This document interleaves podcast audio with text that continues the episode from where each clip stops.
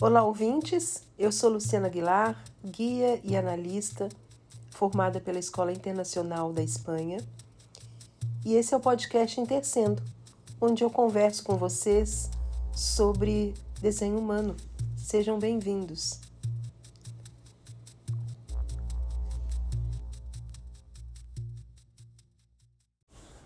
Se você tem a sorte de ter sido encontrado pelo desenho humano, mesmo assim, você ainda vai precisar de sete anos iniciais para limpar todo esse condicionamento, toda a forma como você foi influenciado na sua vida a tomar decisões e a escolher coisas que não tem nada a ver com você. É tão difícil a nossa mente aceitar essa nossa vulnerabilidade nesses condicionamentos. Tudo é questão de uma linha fratal e a gente não escolhe essa linha fratal. Já começa daí a nossa indefesa. Nesses quatro anos que eu tenho trabalhado como profissional de desenho humano, o maior trabalho, dedicação e experimento é comigo mesma. Hoje durante seis anos desse experimento, eu já posso perceber em mim, nas minhas ações, nos meus gostos, é, na minha forma de viver e no mundo ao meu redor, uma transformação muito radical na minha vida. Essa transformação não é somente 100% maravilhosa, é uma transformação que também tem o lado onde a gente se torna tão anormal, é, que essa normalidade começa a impactar também na sua forma de se relacionar. Não tem como. Eu não posso ser anormal metade do dia e ser normal a outra metade do dia. Essa normalidade me acompanha 24 horas. E a forma que a gente começa a observar a cegueira das pessoas. Gente, quando nós nascemos, o programa é, nos traz uma impressão, né, através do nosso mapa de desenho humano. Essa impressão ela funciona da maneira alinhada e correta se nós não interferimos com o nosso corpo mental, onde existem essas nossas aberturas. E para que aconteça isso, você precisa ter tido a serendípia de ter um pai e uma mãe que conheceram o desenho humano e que criaram você desde pequeno com essa fortaleza que é o teu ser. Do contrário, nós adultos temos um longo caminho de descondicionamento e que fazemos o que é possível, né? Existem muitas coisas em nós muito é, enraizadas nesse condicionamento que a gente não consegue de forma nenhuma é, modificar isso nessa vida, sabe? Então a gente faz o que é possível dentro de cada vida, né? De cada vida humana. O Rá dizia que funciona mais ou menos assim quando a gente nasce, quando a gente vem ao mundo, o programa imediatamente entra em ação e, e ele faz assim, ó, vamos moldar essa pessoa e colocar ela num denominador comum é, para que ela diga a Deus né, a sua singularidade. E assim nós somos esse pedaço de carne, assim dizia o Ra, né? Que estamos aí totalmente movidos por esses nossos genes. E os nossos genes, eles não estão nem aí para nós nessa singularidade. Como é que é isso? É... Deixa eu dar um exemplo aqui. Como que essas nossas portas que têm características genéticas fazem com que nós escolhamos o que a nossa mente acha que é correto para nós. Um, tudo começa com essa criação e essa linha fratal dentro dessa criação. Então, por exemplo, se você tem um desenho partido, significa que você tem dois blocos definidos que um não está unido ao outro através, através dos centros. Isso significa que você vai ter portas pontes. E num contexto assim geral, se você é uma mulher e se você não tem portas pontes com o seu pai, isso traz um sentimento em você que a gente não tem como superar isso, entendeu, gente? Esse sentimento é trazido de que os homens não te completam. Assim, de claro, é uma mecânica. Isso faz com que você, a sua vida inteira, vá se identificar com buscar parceiros que não vão te completar, vão te dar sempre uma sensação de incompletude e de que você acaba buscando homens e parceiros incorretos para você. Você não teve nenhuma escolha em relação a isso. E aí, conhecer o nosso desenho muda o quê? Se eu não mudo a minha mecânica?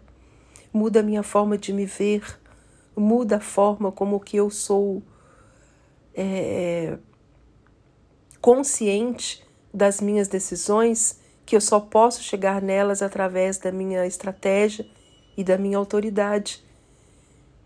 Do contrário, vocês não fazem ideia do que nós vamos traçando para nós como objetivos de vida e essa agenda mental que nunca pode trazer em nós um sentimento de, de, de realização. É por isso que o homem fica tão perdido, sempre na busca de algo mais, né? E existe outra coisa também aí, nessa linguagem do desenho humano e nesse conhecimento tão rico que foi trazido ao mundo é, para alguns de nós, pela sorte, né? Nós falamos que essas 64 portas da mandala são arquetipos humanos. Então, não necessariamente você precisa ter uma definição para conhecer a energia dessa porta. Está tudo falando da, da psicologia humana. Mas quando a gente começa a viver o nosso desenho, e aí é um pedido meu para você, para você observar Tenha o seu gráfico de desenho humano, se você puder colorir, pintar, para incorporando isso de uma certa forma até visual. Tenha essa fotografia do seu desenho próximo a você, no seu celular, empregada na porta de um armário, em algum espelho, porque, claro, a gente vai conhecer o entendimento, logicamente, dessas mecânicas, seja através de uma leitura, né? Tem muito material de desenho humano nas redes hoje. Algumas pessoas entram no desenho humano de forma autodidata e começam a estudar isso e depois acabam tendo uma leitura para realmente fechar esse conhecimento e conseguir entender essas mecânicas, porque senão fica muito isolado, fica tudo disperso e você não consegue linkar, né?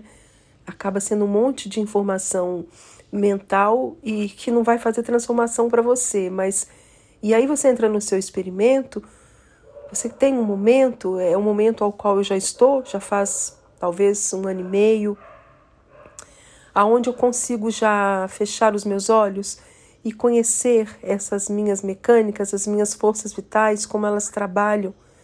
Quando eu estou escolhendo, entre aspas, alguma coisa, eu conheço essa voz, eu sei da onde vem isso. Eu consigo identificar isso no meu corpo através de uma mecânica, não é um conceito que está fora de mim, está dentro. Então, isso é importante quando você começa a entender e se movimentar na vida, entender isso dentro de você, significa que você já está nesse caminho né, do seu experimento autêntico, único, diferenciado na tua própria vida. São tantas camadas profundas que nós podemos entender a natureza humana através do Human Design. E muito disso vem do nosso espírito estar motivado, né? Agora, essa motivação também está ali, demarcada, delimitada no seu desenho. E se nós não estamos emitindo a nossa frequência correta, essa nossa motivação, ela vai estar tá também sendo incorreta, ela vai ser uma falsa motivação. Eu consigo ver muito isso nas minhas escolhas passadas. Eu ficava perdida numa falsa esperança e numa motivação que era cega através dessa esperança e não arredava pé das minhas convicções, uma cabeça definida, um ágil definido, já somos pessoas com pouca flexibilidade a nível mental e com a motivação que eu tinha, é, que estava transferida, eu tenho a motivação culpa. A culpa somos pessoas desenhadas para encontrarmos soluções práticas nas coisas. E eu nunca me sentia prática, muito pelo contrário, já sendo emocional, que me dá uma característica dramática, e ainda nessa transferência da minha motivação, que na culpa é transferida para a esperança.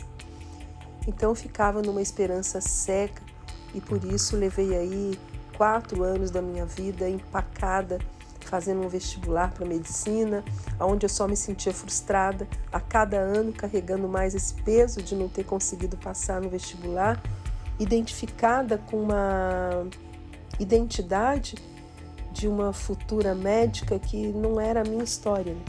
As coisas, quando elas têm que acontecer, gente, elas têm uma força intrínseca. Então, não depende é, que a gente corra atrás, sabe? Toda vez que você precisa correr atrás de alguma coisa, você está forçando uma natureza e nem dá tempo dessa vida agir. Parece um pensamento conformista, né? E muito passivo. Eu estou muito cansada das redes sociais, principalmente do Instagram, que é onde eu estou ali diariamente. É, é, às vezes eu percebo que as pessoas estão muito longe de entender essa essa informação do desenho humano, sabe? Porque você lê ali sempre as mesmas coisas, das pessoas acreditando nessa manifestação dos seus desejos. Isso está completamente longe. É, nós estamos falando de um processo evolutivo da espécie humana. Estamos falando em 64 passos evolutivos também. Significa que se a gente adentra nos conhecimentos dos cursos grises, aonde o Ra conta essa forma mais mística do desenho humano, ele sendo um homem de linha 5, procurou ser sempre muito prático e dar uma vertente para o desenho humano que fosse funcional na sua vida. Mas existe o outro lado do desenho humano, ao qual ele dizia que com o passar dos anos, isso ele falava há 20 anos atrás, é, o primeiro curso GRIS que ele fez foi em 1995, então parecia muito distante dessa realidade que nós já estamos vendo. Mas ele dizia que conforme fosse passando os tempos, nós íamos ver na realidade do mundo tudo aquilo que ele estava falando. E uma das coisas que ele aborda nesses cursos grises são os 64 passos evolutivos, ao qual nós estamos no passo evolutivo 54. Quando a gente olha para a mandala do Rave, a gente olha para todas essas características dos hexagramas, existem muitas formas de ver esses hexagramas. Além de ter ali codificado no nosso genes, né, essas energias, essa química, existe também a abordagem dos passos evolutivos. O que, que significa estarmos no 54 passo evolutivo? A porta 54, essa porta às vezes mal vista, né? como uma porta de ambição e de ambição material, é, forma um, um canal de transformação. Significa que desde 1781, aonde houve o advento do ser de 700 para o ser de 900, nós estamos nesse passo evolutivo da porta 54. É tudo sobre transformação, gente. É tudo sobre crescimento, sobre aprimoramento, sobre transformar as coisas nesse mundo confortável que estamos. E aí, é, a partir de todas as linhas né, dos 54 passos, é, 54 em linha 6, 54 em linha 5, 54 em linha 3 e por diante, nós estamos hoje no passo 54 em linha 1 a linha 1 é uma linha de investigação, né? Então, desde 1961, nós entramos no passo evolutivo da porta 54 em linha 1. E agora, em 2027, nós vamos para o passo evolutivo da porta 55. O que isso está dizendo para nós? Não existe mais transformação, gente. Nós estamos aí nos últimos três anos e meio possíveis para essa transformação também a nível individual, transformar a tua forma de estar no mundo, transformar o teu olhar, transformar a possibilidade de ser singular, de ser um indivíduo, de não andar com a manada, de não ter os mesmos objetivos, os mesmos gostos, os mesmos desejos. Depois disso, a vida vai se tratar de sobrevivência. A porta 55 em linha 6 que se fala em egoísmo. Esse egoísmo porque eu vou estar ocupado com a minha sobrevivência. Não haverá mais tempo para distrações. Então eu tenho sentido. Por que, que eu estou fazendo todo esse longo discurso aqui? Porque eu tenho sentido um desgaste natural meu nas redes sociais, no Instagram, aonde parece que eu estou falando e as pessoas não estão alcançando.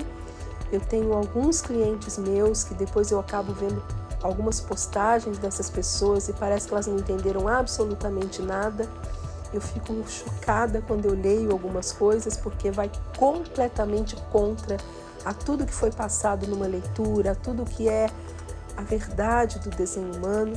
Eu não posso culpar a mim por não ter sido uma profissional que foi capaz de tocar esse espírito. Também não posso culpar essa pessoa porque simplesmente as coisas são o que são, mas isso me dá um. me brocha, sabe, gente, de abrir o Instagram. As pessoas continuam falando nesse mundo fadinha, em buscar felicidade, em se manifestar os seus desejos. Isso é um verdadeiro porre, gente. É por isso que uma das portas que estão aí também nesse novo ciclo é a porta do choque. Então eu estou aqui com a minha voz é, tocando algumas pessoas que podem ser tocadas por isso e trazendo essa lembrança para você de ser transformado na tua própria vida para você conseguir depois de 2027 viver nesse mundo que vai ser completamente diferente. Quem viver verá. Um longo discurso para vocês aqui que surgiu né, nessa minha energia. Hoje eu tinha marcado uma live no meu Instagram, nessa coisa tão gostosa que eu gosto de fazer, desenho humano e arte. Hoje eu ia falar sobre a Clarice Lispector, mas eu achei tão fora de um contexto. Esse mês de agosto foi um mês muito denso para mim, de muitas transformações internas, é, de muita observação. É, eu estou sentindo que as coisas estão se estreitando, sabe? Uma bifurcação muito grande nesse mundo e me pareceu irrelevante hoje estar tá contando sobre a Clarice Lispector, que parece que tem coisa mais importante para ser dita do que a gente vê o desenho de uma pessoa que já passou por aqui. Vamos pensar na nossa vida, vamos pensar na melhor forma de conseguirmos sermos esses corpos em movimento, experimentando essa curta experiência corpórea, entendermos que somos esses seres de 900, né? Que é tão desafiador para nós, porque, sobretudo, não temos o potencial dos 900 com o plexo solar mutado, né? ainda somos um plexo solar que tem uma, um motor, então uma energia que oscila. Isso nos traz também muita instabilidade, sobretudo. Sei lá, falei o que me veio aqui, vou postar esse podcast agora e até o próximo episódio. Um abraço para vocês.